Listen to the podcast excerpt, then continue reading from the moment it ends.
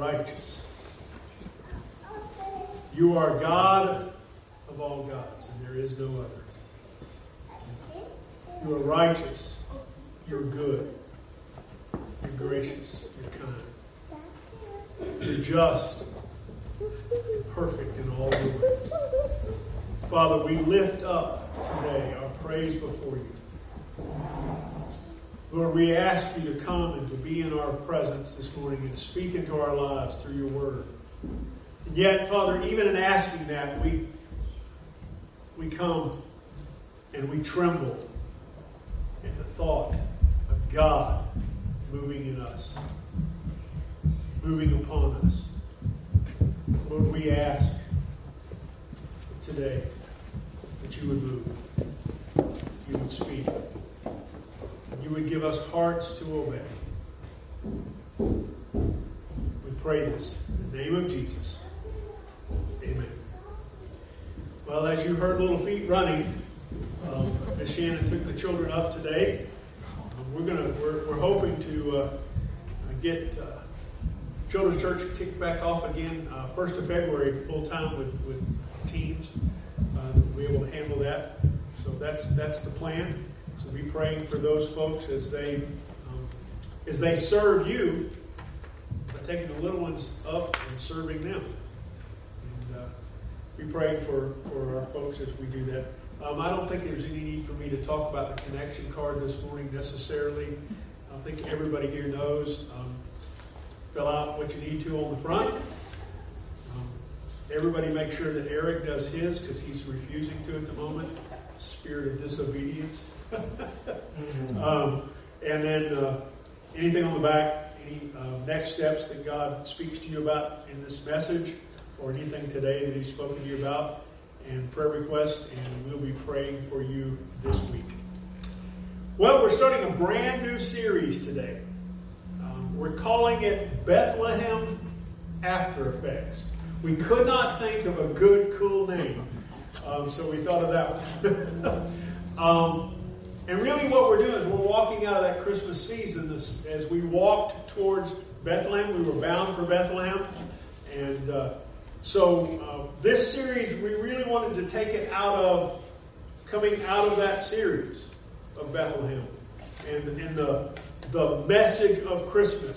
By definition, an after effect is the results of an event. It's an effect that follows its cause. There was a cause, and there's an effect.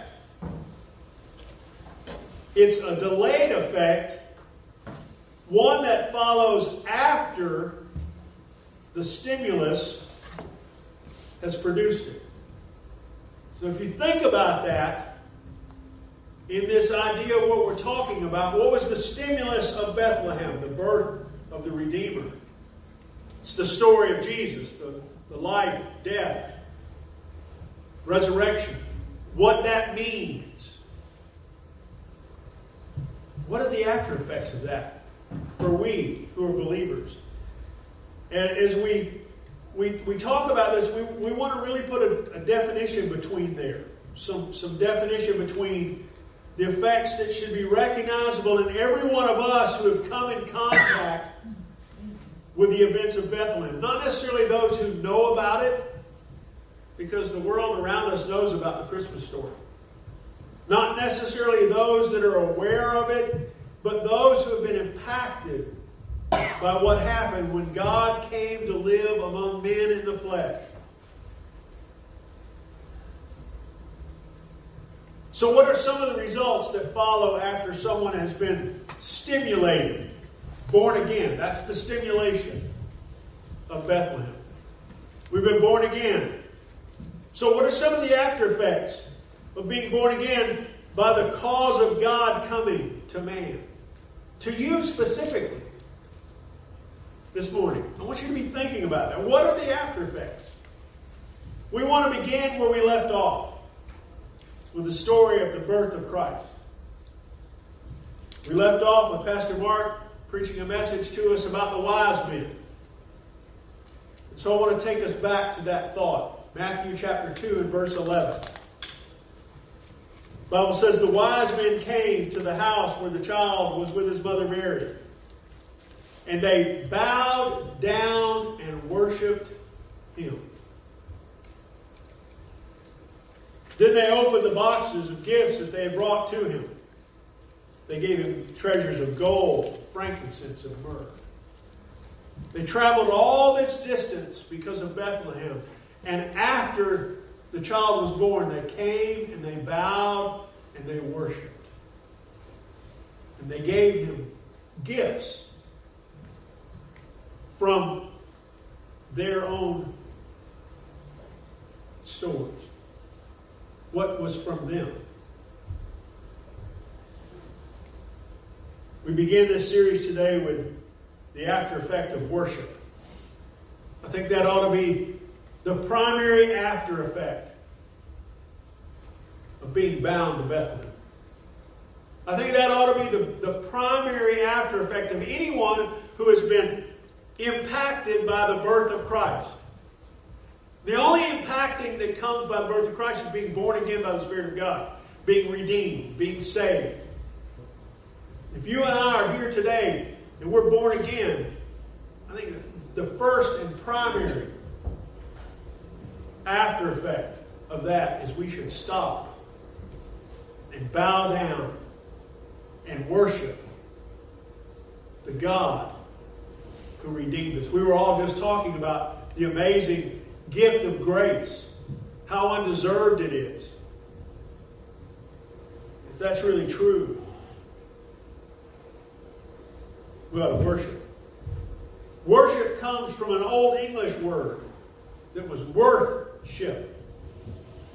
It was the value, the worth, the recognition of the value of something. The dictionary defines it this way: reverent honor paid to any object regarded as sacred. Reverent honor. Something important enough to justify its value. It's, it's got to be important enough to justify the value that you place in it. Is God important enough in your life to value, justify the value that you place? An excellence of character or quality, commanding esteem. It's so valuable. It's so important. It has such obvious wealth and worth that it commands that you esteem it highly, regard it as sacred. Is that the way we view Jesus? Is that we? Is that the way that we who are the church view God? Or has God just become our buddy? Has God just been become the one that's going to take care of the need that I have? The doctor that's going to fix my, my ailing health? The, the, the banker who's going to meet my financial need? The, the partner that's going to satisfy the wants I need of this life? Or is he going to be the God of all heaven and earth? That, as we were just singing about, that all creation responds to the very name of God. Is that the God of your worship? Because that's the God of Bethlehem. That's the God who stepped out of heaven to be birthed in a manger, to live a sinless life. We talked this morning in Sunday school about, about the rich young ruler and how he... He wanted to justify himself by saying he had done all the, kept all the law from his childhood. And yet there was one. We talked about how impossible that was and, and all the, the false denying that that had to come from within himself. But there was one who from the very moment he was born, never once, in word or thought or deed, ever committed a sin in his life. And that one sacrificially gave himself for you and I, that we could have fellowship with God, that we had a relationship with God that would be restored. So I want to, I want to do something a little different this morning. I want us to think for a little, little while this morning about worship. I want us to talk a little bit about worship. And it's going to be a little different message from this standpoint.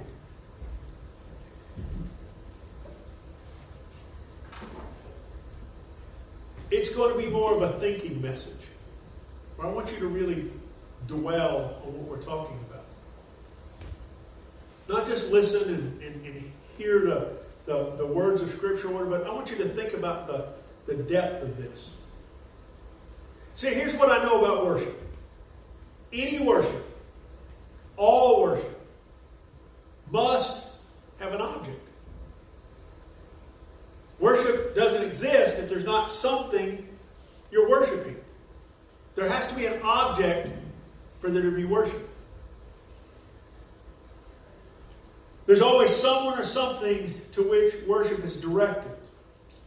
It may be God, but it could be an idol of some kind. It could be something else.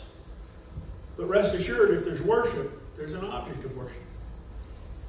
Great theologian and preacher Spurgeon once said, "I believe a very large majority of churchgoers are merely unthinking, slumbering worshipers of an unknown God." I want you to think about that for a minute. Could that possibly be true? Could it be true of you and I? Are we just kind of going through the motions? We show up at church because it's where we're supposed to be. We get up in the mornings, and, and the God who spoke morning into existence caused the sun to rise again another day. This magnificent, holy one of heaven who has a relationship with you. But are you in a relationship with Him? Are you just merely slumbering through, worshiping just the day? Are we just sleepwalking through this thing that we do each week? See, Paul met, the reason why I know that happens is Paul met a group of people like that in Athens. Remember when he went to Athens, he was waiting uh, on some of his other disciple friends, and he goes to Athens and he's walking around the city of Athens. And Athens was known to have God's idols all over the city. You could walk through and you could find an idol to the god of, of, of Moab and the god of Ammon and the god of whatever, the sun god, the, the, the cow god, the which Burger King, the, the, all the gods, you know, whatever they were. And then the Bible says that in chapter, Acts chapter seventeen, then Paul stood up before the meeting of the Areopagus, which is, there. excuse me, I can't even say that word now. Just went blank. That he went up before all these people where they gathered together, and they would gather together and they would discuss spiritual things. And he went before this council and he said, "Men of Athens, everything I see here tells me that you are very religious." Do you think people drive up and down twenty-one today and they see parking lots of churches filled with cars, and they say, "Everything I see tells me you're very religious"? But Paul said, "I was going through your city, and I saw the things you worship, and I found an altar that had three words written on it, or these words written on it, to an unknown God." You're so serious about worship, you're going to worship what you don't even know. In case I missed one, let's put up a thing over here. There's, I'm just going to go stand and worship this plaque to this God because there may be one I'm missing. He said, you worship a God you don't even know. Could that be said of the church? Could that be said of us? Are we worshiping a God that we don't really even know? Worship, worship has an object to which that worship is directed, even if you say that you don't believe in a God. Or if the God you say you worship is blindly unknown to you, there's still an object of that worship. I was thinking about what that could mean what that could be. And, and, and I want to ask you, what, what could be your object of worship? What is sacred to you? Now, I know what we say, but what's sacred to you? Could it be family? Could it be your spouse? Could it be your kids? You know, when your kids are little, somehow they just, they, they, they're, they're, they're everything to you. I mean, because they take so much time, it, it, it consumes your life. But can they become an object of worship? How about your parents? You get to a point where you get in life and your parents get older and they become that consuming fire in your life and they become your point of worship. Because everything is focused to them. How about this? How about wealth or ease? How about money? Or a standard of living. You have to live a certain way. You know, do, do we look at where we live and worship where we live? Because, you know, Lord, help me if I have to live in Cuba or Tibet or some poor African country, or our political system. Does your system have to be in place for everything to be right with the world? How about yourself? I kind of think, for me, this is my biggest struggle, is I worship me an awful lot. Because it's about my pleasure. What time I eat, what I eat, how much I eat. If I don't like that, I ain't eating it. You know, there's so many, so many wives and mothers that must pull their hair out because they have picky family members that eat. You know, I'm not eating what, what they fix. If you don't fix what I want, I ain't eating it. Right around my house, hey, you didn't eat. That's just the way it was. You know, but but how? You know, are we that way? What about recognition? It's amazing to me, and not in our church. It really is not something in our church. But I've been in churches where where if you didn't get the recognition, you know, the platform people, if you got to come up on the platform, you were more important. If I didn't get to come, I want to be able to go up on the platform. Well, here it is. Come on up. You know, there ain't nothing special up here except you can fall off. What about attention? Do you seek attention? I, I, I'll be honest with you. I, I'm, I'm amazed. And y'all know that I'm not a Facebook person. You know, I'm not a social media person. I think there can be some great things with social media, but I think social media, for the most part, is detrimental to our society and to our health mentally. Because the little bit I have looked at it, people try to put all this false foot forward about who they are, what they are, instead of the reality. Nobody ever puts on Facebook, you know, my life is really boring today. You know, I had a bowl of cereal. You know, you know they want to they want to put out all the stuff that's special and big. I laugh about that because I sent a I sent a picture text. Of the, I'm on a group with Metzger, with Mark and, and Allison. We encourage and talk to each other all week. And I sent a picture yesterday morning of a cup of coffee and a piece of cake. And I said, oh, happy day. I was having a good day. Um, I had a cake and it looked good. But but the funny thing was, when I looked at it, that, that looked pretty good. That yeah, was a pretty awesome little picture. It's just, it was a box cake with a tub of it. It looked really good. And that did it, though. But, I mean, it, literally, it was a box of Duncan Hines stuff with some, one of those little tubs of, no, it was frosting, and, and and I took, and it looked so bad. Listen, it looked so bad because the cake wanted to crumble up with the frosting. So I thought, God, that looks awful. And I'm the only one in the house. I mean, me and Ben and Amy were looking at it. Nobody's going to care. Well, that looks terrible. So I got a bottle of chocolate syrup out, covered up. It looked great, though, didn't it? it, it looked great.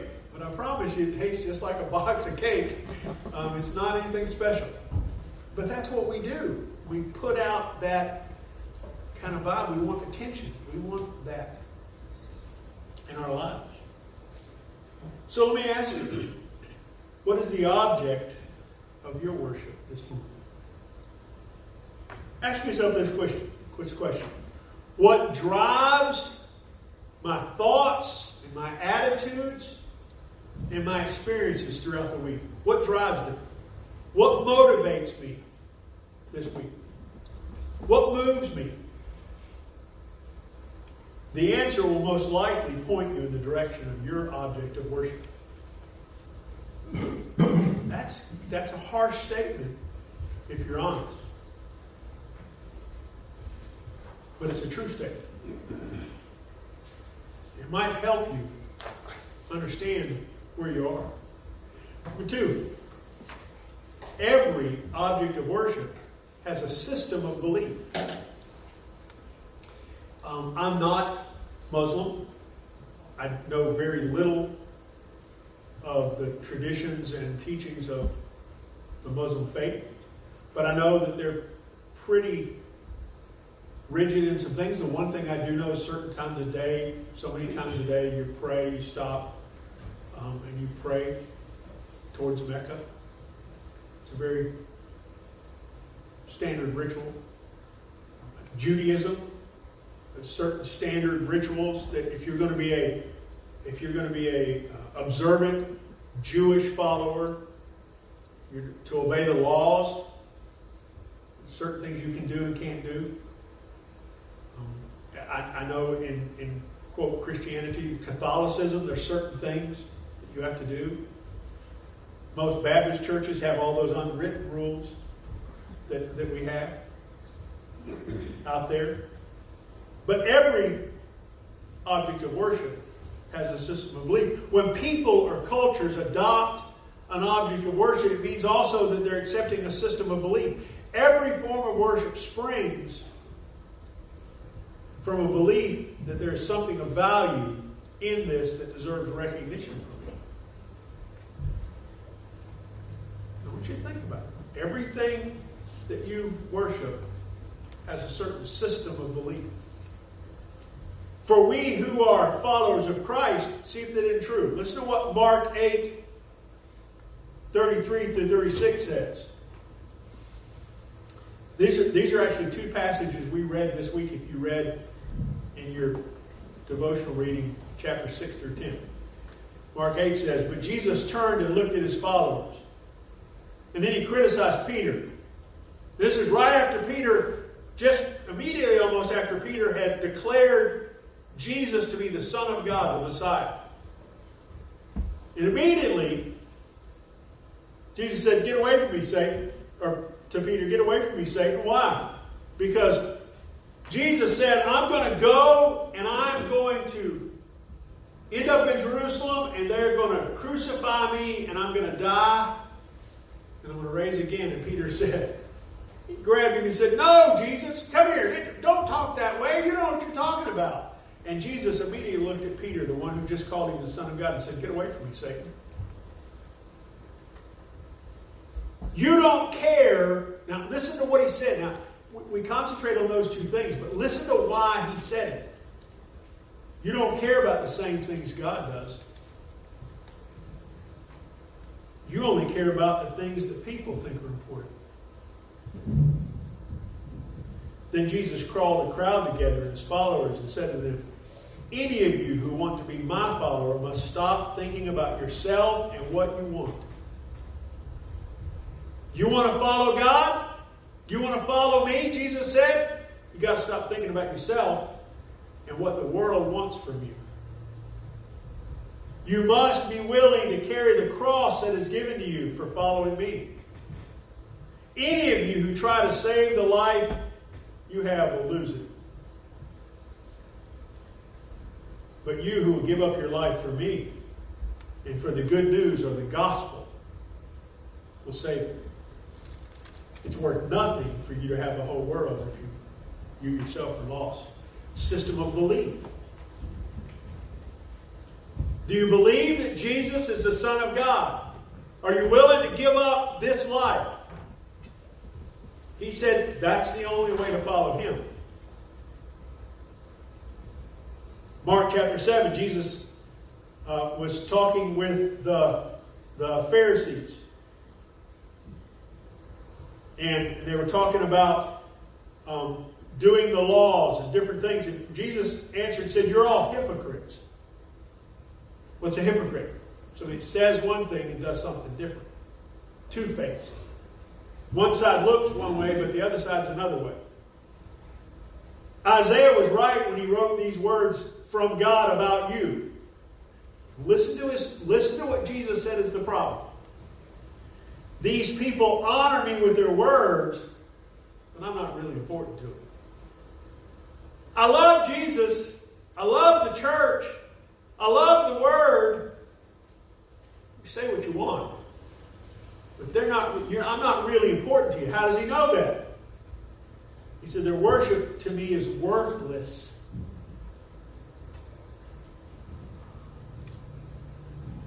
The things they teach are only human rules.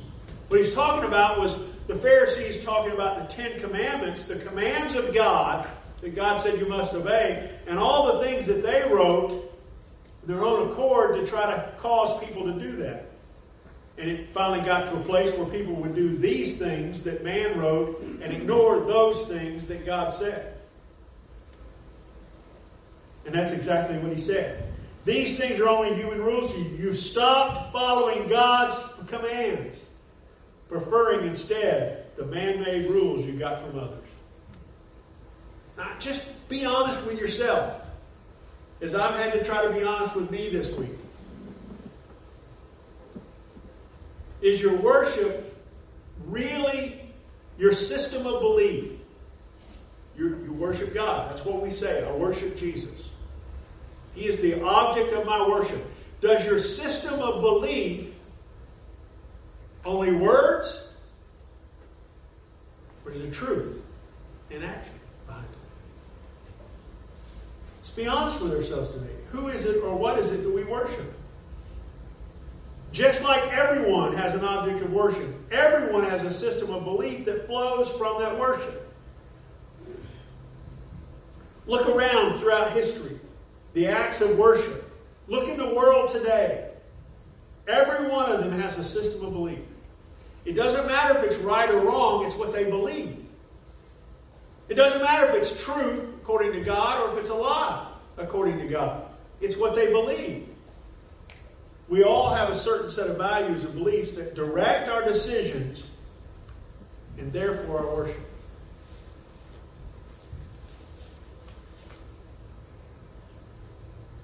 If you're truly a follower of Jesus, these are some things that should dictate your worship. This should be the system of belief. Let me just give you a couple of passages. First Corinthians chapter fifteen. Brothers and sisters, I want you to remember the good news, the gospel I told you. You received this good news message, and you continue to base your life on it. Worship system.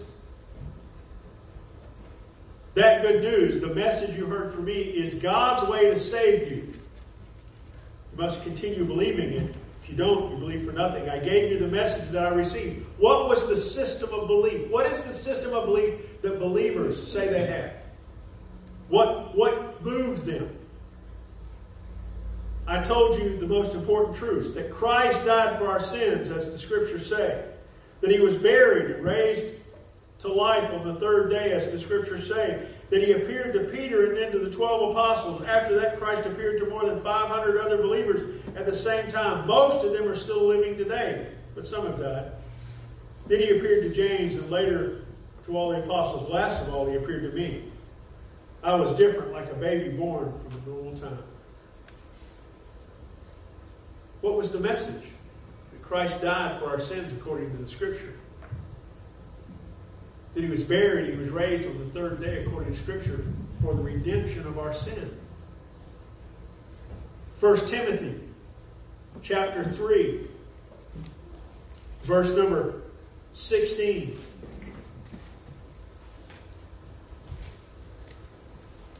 This, this is your system of belief if you are a follower of Christ. Without a doubt, the secret of our life of worship is great. Christ was shown to us in human form. The Spirit proved that He was right. He was seen by angels. The message about Him was told to the nations. People in the world believed in Him, and He was taken up to glory, heaven and glory. He was approved of by God. He is who He said He was.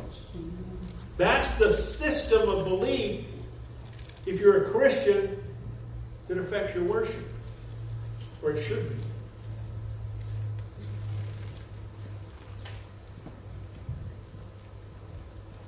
Thirdly,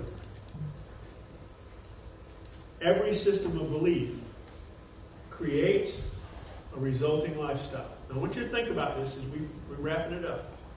Every system of belief creates a lifestyle.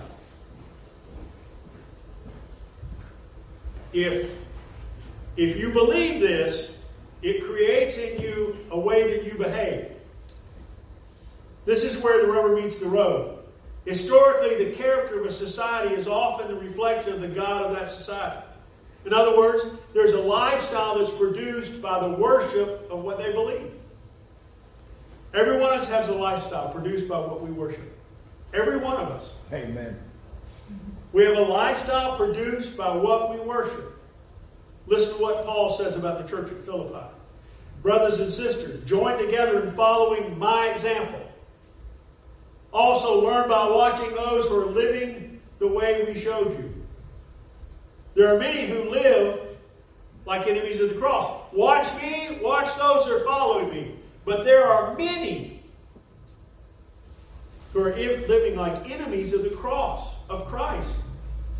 I've told you about them, and it makes me cry to tell you about them now. The way they are living is leading them to destruction. What have they done? They replaced God with their own desires. They do shameful things, and they're proud of what they do. They think only about earthly things. But the government that rules us is in heaven. We're waiting for a Savior, the Lord Jesus Christ, to come from there. He will change our humble bodies and make them like His own glorious body.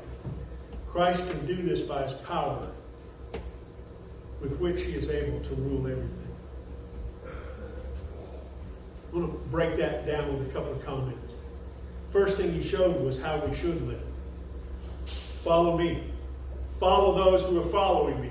Those that are doing the pattern that Jesus said. The second thing, He confronts the error of those who are living in an ungodly manner. He's talking to believers. He began this with brothers and sisters. Many of you are living like enemies of the cross. He confronts them and says, hey, pay attention to what I'm telling you. What you're doing is you're behaving like an unbeliever. And the way that you're leading is going to lead you to destruction. Thirdly, He tells them what they're doing wrong. What are they doing wrong? They've replaced God with their own desires.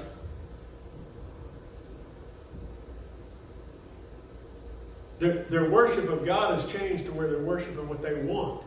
And they do all kinds of shameful things, and they're proud of it. They're proud of it. Now, let me, let me just throw out one, one little thing. Because y'all know, y'all that are here, if you're online and you, you, you listen to us much, you know. I'm not a person that believes that if you don't show up for church every single week that you're in trouble because God's got this little board up there and He's marking it off. You know, I don't believe that. But God has said clearly that we are to gather together on the first day of the week to remember the resurrection of Christ, and that we ought not to forsake that because doing that is harmful for us and for others. We ought to come together. And yet, every one of us in this room, most of us online probably, and a whole lot of people that aren't even watching, have more than one time in your life said, eh, I don't want to go to church today. I don't want to go to church today. I don't care about going to church today. I don't need to go to church today.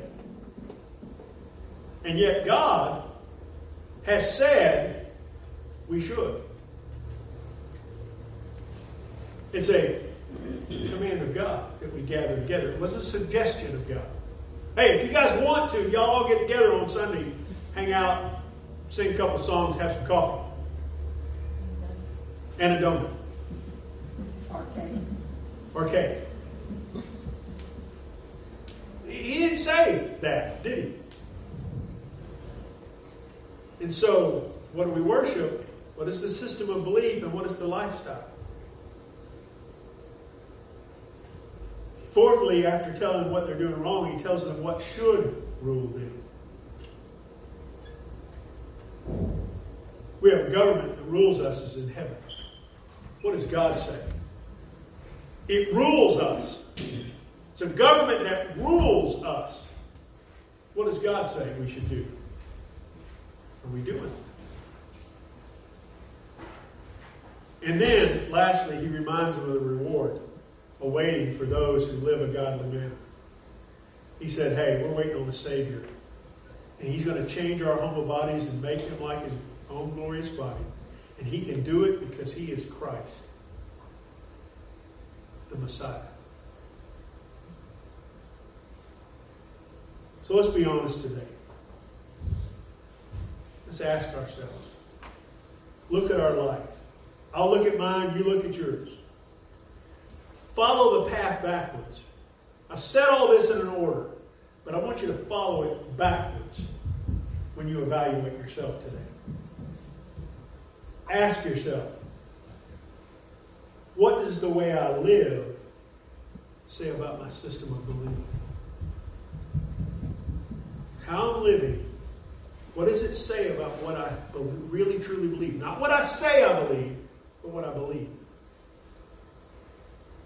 And what does my, my lifestyle and my system of belief reveal to me about who or what I truly worship? You can say all day long you worship Jesus. But when you get over here to the way you're living your life, ask yourself, does the way I live support a system of belief that points to the truth that I worship Jesus? Company of men from the east traveled a long distance because they were prompted by God and Scripture to follow a star at great financial cost and risk to find a little boy who was the Christ and to bow down and worship him and give of their very substance to him. They worshipped because they believed, and it led to a lifestyle that moved them in that direction. As you consider these things this week, my question is this: what are you willing to do about it? Father, thank you. Thank you for this truth. It's a hard message, Lord. But it's only hard when we want to buck up against it. It's not a hard message to those that, that truly worship you. It's not a hard message when we love you. It's not, it's not a hard message when we believe what you say.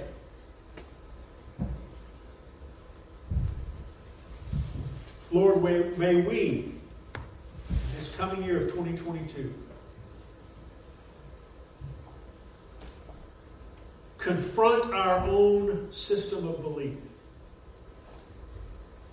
by looking at the way we live.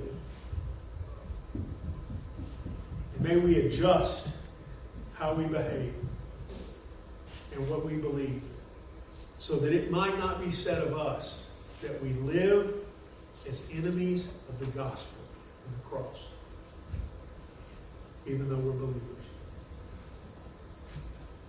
Father, I pray that you would move in our lives in this week, this month, and this year to glorify you as we worship Son of God. We ask this in Jesus' name. Amen. Well, thank you.